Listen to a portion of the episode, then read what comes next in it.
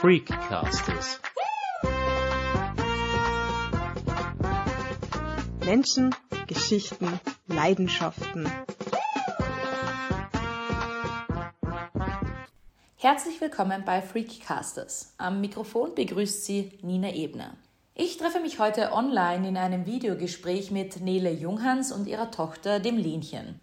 Wir sprechen über Neles Online-Blog andersglücklich.de, das daraus entstandene Kinderbuch auf dem Spielplatz, die Idee vom Glücklichsein und über Inklusion im Kindergarten. Lenchen kann sich sprachlich nicht ausdrücken, wird sich aber immer wieder auf ihre Art und Weise zu Wort melden. Kommunikation bedeutet eben nicht immer nur Sprache im klassischen Sinne. Sowohl der Blog als auch das Buch sind aus Neles persönlichen Erfahrungen als Mutter eines Kindes mit Mehrfachbehinderung entstanden und haben die diplomierte Literaturübersetzerin zur Autorin und Illustratorin gemacht. Die erste Frage, die sich dabei stellt, wie kriegt man all das sprichwörtlich unter einen Hut? Vielen Dank erstmal, dass ich hier bei Freecasters sein darf. Freut mich sehr. Das ist natürlich eine Frage von Zeitmanagement und äh, viel Organisation und viel auch Verzichten auf Sachen, die dann halt mal nicht so Priorität haben. Als Literaturübersetzerin arbeite ich zurzeit nicht. In den letzten zwei Jahren ist eigentlich mehr oder weniger der Blog, das Buch sozusagen das, was jetzt einem Beruf bei mir am nächsten kommt. Und ja, ich schaffe mir halt immer meine Zeitinseln. Wie würde ja. sich denn das Lenchen vorstellen, wenn sie sich denn verbal ausdrücken könnte? Lenchen, was bist du für eine? Eine sehr fröhliche auf jeden Fall. Auch eine sehr zappelige und sehr aktive. Total neugierig, total interessiert. Sie ist eine super Beobachterin, also ihr entgeht überhaupt nichts. Sie ist eben auch immer auf diese Beobachterposition reduziert und dadurch saugt sie umso mehr alles auf wie so ein Schwamm. Also ist, ich glaube, sie weiß schon viel mehr, als wir so denken. Und sie ist sehr sozial auch. Also sie möchte immer möglichst alle Leute, die sie mag, um sich haben. Und wenn man irgendwie mit mehreren Leuten unterwegs ist oder so, dann schaut sie auch immer, sie will immer alle im Blick haben und ihr fällt auch sofort auf, wenn irgendwie jemand fehlt oder so. Und sie hat einen sehr guten Orientierungssinn. Also sie merkt auch, sie weiß auch immer genau, wo wir hinfahren oder sie merkt, wenn wir eben woanders abbiegen, als sie denkt. Ja. Dass sie eine Zappelise ist, das konnte ich ja schon an deinem Beitrag im Blog nachlesen. Also da gab es ja extra einen kleinen Beitrag zu Spitznamen. Da hat sie ja ganz unterschiedliche schon abbekommen von unterschiedlichen Personen in ihrem Umfeld. Genau, da kommen auch immer wieder neue dazu. Das stimmt, ja. Kommen wir also dann direkt zu deinem Blog, den wir jetzt dauernd schon angesprochen haben, aber gar nicht weiter noch erläutert haben. Der heißt ja Anders glücklich und zeigt eben Geschichten aus eurem gemeinsamen Alltag aus Lenchens Perspektive. Und da gibt es ja ganz unterschiedliche Themen. Also eine schrecklich sportliche Familie heißt ein Beitrag zum Beispiel, aber auch Erzählungen aus dem Kindergarten, vom gemeinsamen Malen, wie ist das für dich, auch das Persönliche so konkret nach außen zu tragen? Wie wichtig war es dir auch, das öffentlich zu machen? Ja, das ist für mich eigentlich eine ganz neue Erfahrung, überhaupt so in die Öffentlichkeit zu gehen. Am Anfang habe ich mich auch ein bisschen schwerer noch damit getan. Auch, naja, also Lenchens richtiger Name wird nicht genannt. Und ich wollte auch keine Fotos, äh, ähm, so richtig deutliche Fotos von ihr schicken. Da habe ich mich anfangs noch schwerer getan. Mittlerweile gibt es auch mal hier und da ein Foto so von weiter weg oder mit Sonnenbrille oder so. Und auch so mit einer Meinung nach außen zu treten. Also ich habe mich bisher eigentlich immer so in sozialen Medien und so sehr zurückgehalten und das ist ja schon eine neue Erfahrung, dass ich auch meine Meinung dann auch äußere. Ist auf jeden Fall sehr abwechslungsreich aufgebaut. Das ist ja ganz eine interessante Herangehensweise, dass du quasi deinem Kind, das nonverbal aufwächst, eine Stimme gibst. Ist das auch der Gedanke dahinter gewesen? Ja, ganz genau. Also ich habe halt versucht, mich in sie reinzuversetzen. Sie wird halt oft unterschätzt, dadurch, dass sie einfach nicht reden kann. Ich, ich, ich wollte sie sichtbar machen, ja, ihr eine Stimme verleihen und ihre Perspektive versuchen einzunehmen. Das ist natürlich kann ich natürlich auch nur erahnen, was sie jetzt denken würde. So ein Stück weit ist der Blog natürlich auch Fiktion, weil ich eben nicht in ihren Kopf leider reingucken kann. Aber dadurch, dass ich ihre Perspektive eingenommen habe, ist, ist natürlich auch automatisch eine einfache Sprache. Das ist halt auch so der Trick dabei, dass, dass man erstens mal nicht in zu komplizierte Erklärungen verfällt und auch nicht ins Jammern. Das wollte ich halt nicht. Ich wollte zeigen, dass es ja, dass auch so ein Kind ein lebenswertes Leben hat und ein schönes und fröhliches Leben hat und als Person wahrgenommen werden möchte. Spannend, dass ich gerade vorher in der Frage anspreche, dass es nonverbal sein und dann meldet sie sich quasi gleich zu Wort auf deiner Seite und hat dann schon was zum Mitreden, schon auch in unserer Audioaufnahme heute. Ja, ja, also sie redet durchaus mit. Es ist ja schon so, dass sie kommuniziert. Und wenn man sie so ein bisschen kennt oder Menschen, die da empathisch sind, können eigentlich auch recht schnell sich mit ihr unterhalten das ist halt auch ein Anliegen, dass, dass ja, das Sprechen an sich nicht alles ist, dass man auch anders kommunizieren kann. Es kommt auch auf dem Blog ja gut raus, dass es nicht nur darum geht, was sie jetzt nicht kann im Vergleich zu anderen Kindern, sondern es geht auch um viele Dinge, die sie sehr gut kann. Also zum Beispiel die Fortbewegung hast du mal angesprochen oder auch das Malen an sich. Mir ist es sehr wichtig, das immer positiv zu formulieren. Also ich möchte nicht diesen defizitären Blick ähm, ich kann dies nicht, ich kann das nicht. Das wird dann natürlich klar, wenn ich schreibe, ich kann mich auch im Liegen fortbewegen, dann weiß man, aha, okay, das Kind kann dann wahrscheinlich nicht stehen und laufen und das alles. Aber ich, ich möchte das nicht so schreiben. Ja. Ich möchte nicht da herangehen und sagen, ich kann alles Mögliche nicht, sondern ich kann andere Sachen gut oder besser. Gibt es da eine spezielle Zielgruppe, an wen du dich richtest? Also ist der Blog schon so darauf ausgerichtet, eben da so quasi was Aktivistisches zu zeigen, sich konkret an Menschen zu wenden, die das normalerweise in ihrem Alltag nicht haben? Oder ist das ganz offen und eigentlich gar nicht formuliert, wer denn jetzt schlussendlich die eine Zielgruppe sein soll? Ja, es gibt eigentlich zwei große Zielgruppen, wenn man das aufteilt. Einmal eben Nicht-Betroffene, die wenig Berührungspunkte haben, die aber vielleicht Interesse haben die aber auch unsicher sind und nicht fragen möchten. Oder wir werden ja auch immer mit vielen Fragen konfrontiert. Das war halt auch ein Ausschlag, dass ich ähm, gedacht habe, ja, es wäre doch schön, wenn man das einfach ein bisschen erklärt. Auch von Erwachsenen und auch von Kindern kommen natürlich zu Sondenernährung und so weiter immer viele Fragen. Und ja, man merkt eben, dass da immer noch wenig Berührungspunkte existieren.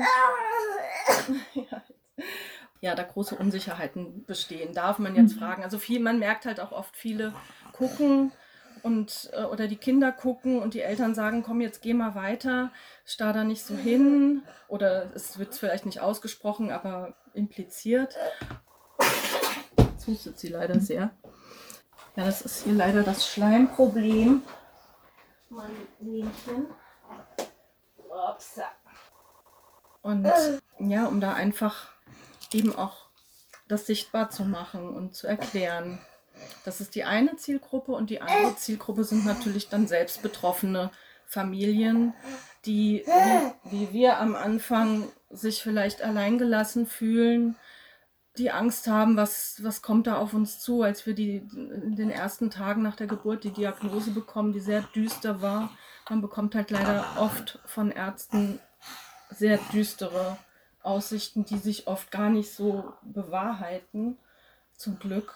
Aber man ist dann natürlich schon dankbar für jeden Erfahrungsbericht, äh, wo man sieht, es kann auch, so ein Kind kann auch ein tolles Leben haben und ein fröhliches, zufriedenes Kind sein und aktiv sein und kommunizieren. Und das soll eben auch mhm. den Leuten Mut machen, die da vielleicht noch am Anfang stehen und wissen wollen, was kommt da auf uns zu oder wie kann das aussehen. Mhm. Und ähm, ja, dann eben auch sehen, jedes Kind macht irgendwie seinen Weg. Also jedes Kind auf seine Weise. Kommst du auch zum Austausch von Erfahrungsberichten? Also hast du auch Leute, die dann dir direkt schreiben und ähm, sich da quasi persönlich austauschen wollen? Ich habe das Gefühl, dass viele auf so ein Buch gewartet haben einfach. Also sie, es haben mir viele gesagt, sowas gibt es einfach bisher noch nicht. Also das kommt unheimlich gut an in gewissen Kreisen. Das sind natürlich jetzt keine Riesenauflagen und Riesenzahlen, aber ähm, so im gewissen Kreis kennt man es schon. ich habe ja dann eben auch so nach Austausch gesucht. Am Anfang war das auch nicht so sehr erfolgreich, aber ich habe dann selbst eine Selbsthilfegruppe gegründet hier bei uns in der Gegend. Da haben wir eine WhatsApp-Gruppe, wo wir uns ja regelmäßig austauschen und dann natürlich, wenn das möglich ist, auch treffen. Das ist eine super Sache. Und in den Rehas lernt man natürlich dann auch viele andere Familien kennen und andere Kinder. Und was ich auch nicht schlecht finde zum Austausch und um auch zu sehen, andere Kinder zu sehen und andere Lebensläufe zu sehen, ist Instagram. Also da war ich richtig überrascht von Instagram, als ich dabei getreten bin, dass man da auch diese Community findet und dass man da auch einen sehr guten Austausch hat. Ich glaube, man kann in allen Bereichen da seine Community finden und da findet auch viel Austausch statt. Hätte ich gar nicht gedacht, als ich mich da angemeldet habe. Ja, interessant. Ich bin ja auch auf dich über ein anderes Instagram-Profil aufmerksam geworden. Also Instagram verbindet tatsächlich. Und wollte nur nochmal zurückspringen. Du hast ja gemeint, dass du den Blog gestartet hast, weil dir aufgefallen ist, dass es sehr viele Fragen gibt, die immer wieder an dich als Mutter gerichtet werden, aber generell die quasi offen im Raum schweben. Was sind denn das für Fragen, mit denen ihr im Alltag öfter konfrontiert werdet? Also wir gehen viel raus. Wir sind viel im öffentlichen Raum unterwegs. Wir gehen in Cafés und ähm, sondieren da äh, Lähnchen das Essen oder äh, gehen auf Spielplätze oder also wir sind einfach viel viel unterwegs und viel draußen und dann sehen natürlich auch andere hm, das Kind hat da einen Schlauch im Bauch und eine Spritze ähm, das wirft natürlich immer viele Fragen auf und nicht immer können die Eltern das äh, richtig beantworten dann natürlich generell was was hat sie äh, was ist die Ursache ja so, so Fragen die die ich nicht so verstehe sind, äh, wird sie denn mal laufen können? Wird sie denn mal sprechen können? Wird sie denn mal essen können? Das sind halt Sachen, die, ich, die keiner beantworten kann und die aber relativ, also so in dieser Vollkommenheit nicht passieren werden. Ich meine, klar, sie macht immer Fortschritte, die sind aber natürlich immer sehr klein. Das ist für manche schwer nachzuvollziehen, dass man sich dann so freut, dass der Kopf jetzt ein bisschen stabiler ist als vorher oder so. Mhm. Da könnte man ja sagen, ein kleiner Schritt für die Menschheit, aber ein großer Schritt für Lenchen. Genau. So ist das. Und wir haben halt zum Glück die Fähigkeit, uns über kleine Schritte zu freuen und sie auch erstmal so anzunehmen, wie sie ist und nicht, nicht zu sagen, du musst jetzt aber laufen lernen und du musst dies und du musst das. Wir sind sehr froh, dass sie kognitiv so fit ist und ja, das finde ich eigentlich auch das Wichtigste, dass sie die Fähigkeit hat zu kommunizieren, egal mit welchen Mitteln. Ich glaube, das ist schon ein entscheidender Schritt Richtung Selbstständigkeit später mal. Das Körperliche, das kann man alles ausgleichen.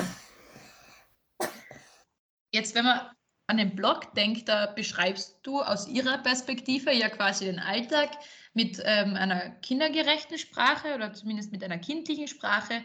Ähm, was wir aber jetzt noch gar nicht angesprochen haben, sind die vielen bunten Illustrationen, die ja ein wichtiger Teil von dem Blog auch sind. Da habe ich ja gelesen, dass du da selbstgestalterisch schon immer tätig warst bei dem Blog. War das da wichtig, da sich quasi noch eine Möglichkeit des Ausdrucks zu verschaffen durch die Zeichnungen? Also die Illustrationen waren ja eigentlich eine Notlösung, weil ich eben keine so deutlichen Fotos reinstellen wollte. Ich wollte aber natürlich Bilder haben, und da ich ja auch mit dem Blog eigentlich Kinder ansprechen würde gerne, habe ich mir gedacht, dass Illustrationen vielleicht nicht schlecht wären. Und ich habe mir das eigentlich am Anfang gar nicht zugetraut. Also ich habe bestimmt 20, 30 Jahre so gut wie gar nicht gemalt. Ein gewisses Talent war vielleicht da, aber überhaupt keine Übung. Und die ersten Versuche waren auch, naja, ging so. Aber ich habe es dann halt einfach reingestellt und versucht, nicht perfektionistisch zu sein. Die Bilder kamen dann so gut an. Also die, die Leute fanden die, gerade weil sie so ein bisschen unperfekt sind und so menschlich sind, gut. Und das hat mich dann bestärkt, da weiterzumachen, mhm. mich da weiterzuentwickeln. Ja, dann letztendlich auch zu dem Buch. Das heißt, du hast durch den Blog zuerst und dann hin zum Buch deine Liebe zum Malen auch wieder entdeckt? Ja, also ja, kann man sagen. Also ich habe früher sehr gern gemalt, aber das ist irgendwie total ins Hintertreffen geraten durch Berufstätigkeit und war dann immer zu aufwendig, äh, da jetzt sich hinzusetzen und was zu malen. Und jetzt ist das alles quasi immer griffbereit. Ich kann mich quasi jederzeit hier an den Tisch setzen. Und äh, ja, ich ja, bin da total froh, dass ich das in meinem Leben noch gemacht habe. Alles, was ich in den letzten zwei Jahren gemacht habe, wäre eigentlich ohne meine Tochter gar nicht passiert. Also das ist schon hat alles irgendwie auch immer sein Gutes. Du hast ja gerade vorhin auch angesprochen, dass gerade das Unperfekte das war, was auch die Leute, die den Blog aufrufen, quasi fasziniert hat oder überzeugt hat. Ist es auch etwas, was du zu schätzen gelernt hast in den Jahren mit deiner Tochter, ist vielleicht wieder neu, das unperfekte Menschliche zu suchen? Ja, ich denke schon, ja. Es gibt im Japanischen so eine schöne Tradition, das Kintsugi, wo man zerbrochene Keramik mit Gold flickt und die dann eigentlich hinterher schöner ist, als, als sie ursprünglich war. Und diesen Gedanken finde ich sehr schön. Also dass, dass ja, dass die, die Schönheit im Unperfekten und ähm, ja, mhm. wiederhergestellten sozusagen oder heilenden zu sehen. Das kommt jedenfalls in den Bildern und Texten, die du online stellst, sehr gut raus, wie ihr damit umgeht. Also an alle Hörerinnen, und Hörer ist auf jeden Fall wert, einen Klick auf andersglücklich.de zu setzen. Das freut mich sehr, danke. Jetzt haben wir sehr viel Zeit verbracht, uns mit dem Blog auseinanderzusetzen, was auch sehr wichtig ist und ein sehr großer Teil deines Werkes, euren gemeinsamen Werkes, würde ich da beinahe sagen. Aber jetzt die Überleitung zu dem Buch, weil ursprünglich hatte ich dich ja angefragt als Kinderbuchautorin eines inklusiven Kinderbuchs unter Anführungszeichen. Jetzt ist das Buch im letzten Jahr rausgekommen und zeigt eine Geschichte, in der sich deine Tochter wiederfindet. So hast du es mir ja in der Vorbesprechung auch schon gesagt. Wie bist du denn das Projekt überhaupt angegangen? Also wie ist das überhaupt entstanden, von deinem Blog zu einem Buch zu kommen? Ja, das, das Buch war eigentlich die ursprüngliche Idee, die ich hatte. Ich habe dann angefangen mit den Texten, die auch so die ersten Blogbeiträge dann ausgemacht haben. Das ist aber gescheitert dann äh, daran, dass mir die Hürden irgendwie zu, zu hoch erschienen. Allein schon die Frage, wer soll das illustrieren, da habe ich überhaupt noch nicht dran gedacht, dass ich das machen könnte. Und ähm, ja, dann muss man einen Verlag finden, der, der das dann aufnimmt oder, oder man muss es selbst, was ich ja jetzt auch gemacht habe, als Self-Publisher rausgeben. Und äh, ja, das habe ich dann erstmal verworfen und dann eben den Blog gestartet. Genau, also diese Texte gab es dann schon und die habe ich sozusagen auch im Blog schon mal ausprobiert und das sind dann also verschiedene Texte aus dem Blog sind da reingeflossen. Und alles ist natürlich irgendwo unsere, sind unsere Erfahrungen. Ja, und es war mir wichtig, dass das eben auch eine Erfahrungswelt ist, in der Kinder sich wiederfinden, in der meine Tochter sich wiederfinden kann. Eine Protagonistin, mit der sie sich identifizieren kann. Und dass andere nicht betroffene Kinder dann auch sehen, wie anders sich diese Welt aus der Sicht so eines Kindes darstellt. Und das aber dann gleichzeitig auch so ein Kind die gleichen Bedürfnisse hat wie alle Kinder, alle anderen Kinder auch. Dass es kommunizieren mhm. will, dass es Spielgefährte sein will, dass es Freunde sucht. Die Illustrationen, da habe ich lange rumprobiert, wie die aussehen sollen, wie die Figur aussehen soll. Also das war ein langer Prozess, das zu finden. Und ja, dann sind irgendwann diese fröhlichen, bunten Bilder entstanden und dann ging es irgendwie ganz schnell. Also dann habe ich wirklich eine Illustration nach der anderen irgendwie so über Weihnachten und Feiertage und so produziert. Das war ein richtiger Rausch. Das Buch steht ja unter dem, Titel Auf dem Spielplatz und ist ja das begleitende Werk quasi zu dem Blog. Würdest du uns kurz einfach die Geschichte erzählen, die du illustriert hast, die du da abgebildet hast, für alle, die da jetzt noch nicht reinschmökern konnten. Ja, genau. Also das ist die Marie, die eben, naja, sehr meiner Tochter ähnelt. Die lernt man erstmal so ein bisschen kennen, was sie alles kann. Und man merkt natürlich auch, dass da manche Sachen ein bisschen anders sind. Und die geht mit ihrer Mama auf den Spielplatz und beobachtet dort erstmal, ist fasziniert von einem Jungen, der da auf der äh, Rutsche rumkaspert und hätte gern, dass der zu ihr kommt, kann sich aber natürlich nicht verbal irgendwie äußern. Sie hat aber den kleinen Hund, den Merlin, der ist so der kleine Inklusionshelfer und der, ich will jetzt nicht zu viel verraten, aber der hat damit zu tun, dass die beiden eben dann doch in Kontakt kommen. Der Junge ist aber erstmal noch ein bisschen unsicher, also das war mir auch wichtig zu zeigen, dass da Unsicherheiten bestehen und dass das auch okay ist. Ähm, er muss auch erst noch so einen Prozess durchmachen, das zu verarbeiten. Also er, er fragt erstmal nur die Mama, was, was hat denn, was hat die denn und äh, lässt sich das erklären und braucht dann aber erstmal Abstand und verarbeitet das und lernt dann schließlich, dass auch Marie kommunizieren kann, dass er auch mit ihr direkt reden kann und dass er auf sie lernt, auf sie zuzugehen. Jetzt hast du es vor Inklusionshelfer, Helferlein genannt. Das kleine etwas, was dann doch weiterhilft. Inwiefern ist auch das Buch ein Inklusionshelfer? Ja, ähm, das Lustige ist ja, dass ich mir gar nicht so viel Gedanken am Anfang da, darüber gemacht habe, dass das jetzt zur Inklusion beiträgt. Aber es ist natürlich so. Es ist das, was, was ich mir für meine Tochter wünsche und was sich Menschen mit Behinderung wahrscheinlich generell wünschen, dass sie eben als Person wahrgenommen werden, dass Menschen sich trauen, auf sie zuzugehen und ähm, ja, ihre Unsicherheiten überwinden. Ja, also es, es wäre schön, wenn es solche Situationen einfach öfter geben würde, dass sich Menschen trauen, dass sie auf jemanden zugehen und dann auch sich eine Freundschaft entwickelt. Wo es aber sicher Freundschaften gibt in Lenchens Leben, sind, ist doch sicher die Kindertagesstätte oder der Kindergarten, wo sie ja hingeht, wie wir es auch am Blog erfahren haben. Ja, auf jeden Fall. Also sie ist im, im Kindergarten so super angenommen von Anfang an und die Kinder freuen sich immer richtig, wenn sie kommt. Ja, wir haben auch schon Verabredungen nachmittags gehabt und eigentlich wollten wir auch ihren Geburtstag feiern. Da waren ganz viele Kinder, die zugesagt hatten. Das hat dann leider wegen Corona nicht stattgefunden. Aber ja, sie ist da super angenommen in der Gruppe und die, die Kinder in dem Alter sind ja auch noch so natürlich im Umgang. Also die die fragen nicht groß, ist das jetzt richtig oder falsch, was ich da mache. Die wird einfach ganz automatisch ins Spiel einbezogen. Wenn die Vater, Mutter, Kind spielen, dann ist sie halt das Kind. Die hat halt dann ihre Rolle, klar. Sie wird auf jeden Fall einbezogen und gemocht. Würdest du das dann als den Kernpunkt von Inklusion bezeichnen, also dieses Einbezogensein in ein Ganzes? Ja, ja, natürlich. Also es ist natürlich immer so, dass es besondere Voraussetzungen braucht, damit sie mittendrin ist und nicht nur dabei. Man muss natürlich auf die Kinder dann schon mehr und anders eingehen.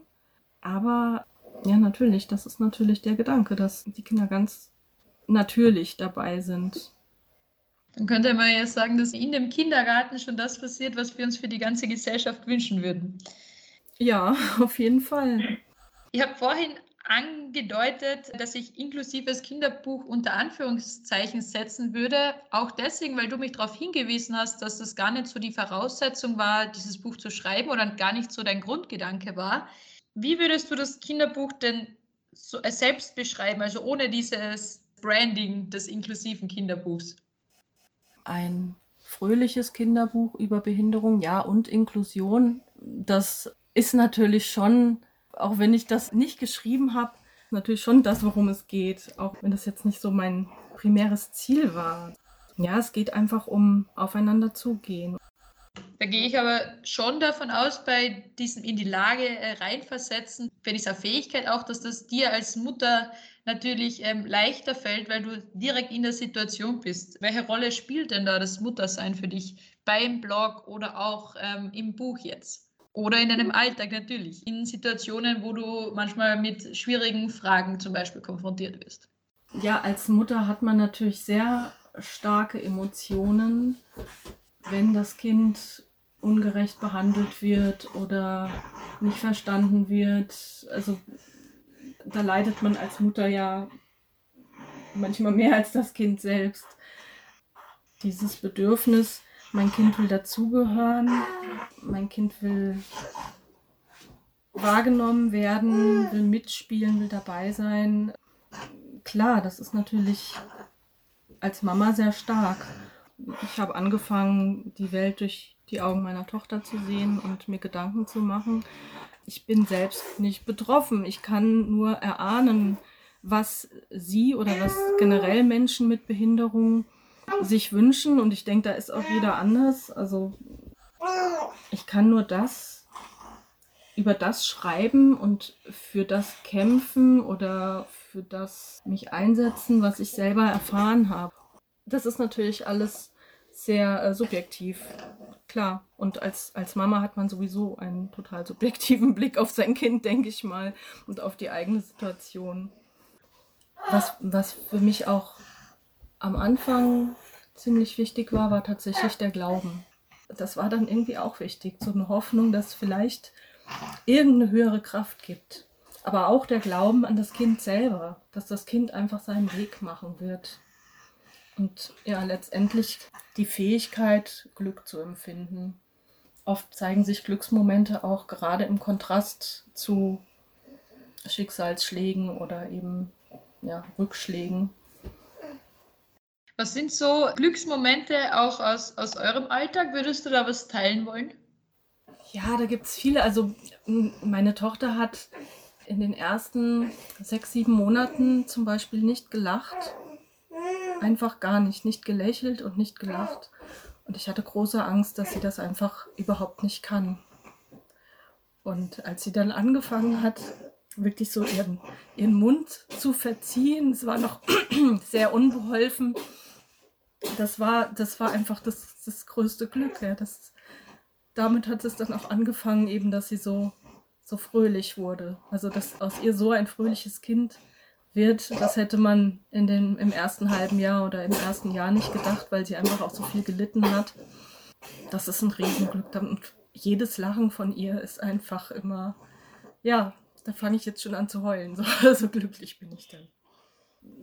Ich glaube, sie hat uns das vermittelt, wirklich diese positive Einstellung. Sie ist ein zufriedenes, vielleicht das zufriedenste und fröhlichste Kind, das ich kenne. Also, vielleicht auch, weil sie so viel erlitten hat und sich eben auch über kleine Sachen freuen kann.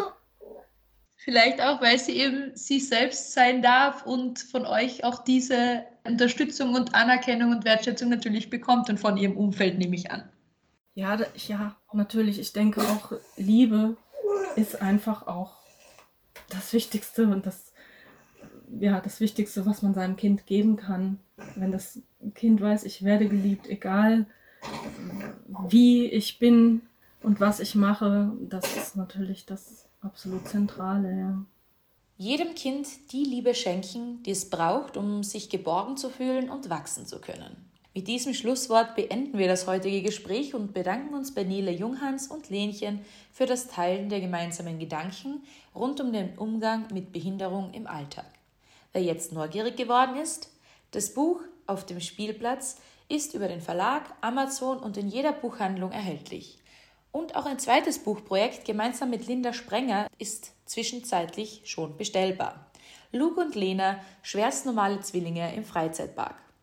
Mehr Informationen zu Menschen, ihren Geschichten und ihren Leidenschaften erfahrt ihr auch auf unserer Freakcasters Facebook-Seite und unserem Instagram-Account.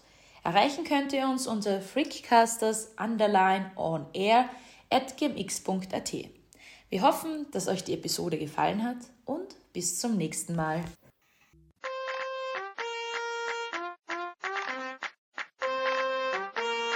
Freakcasters.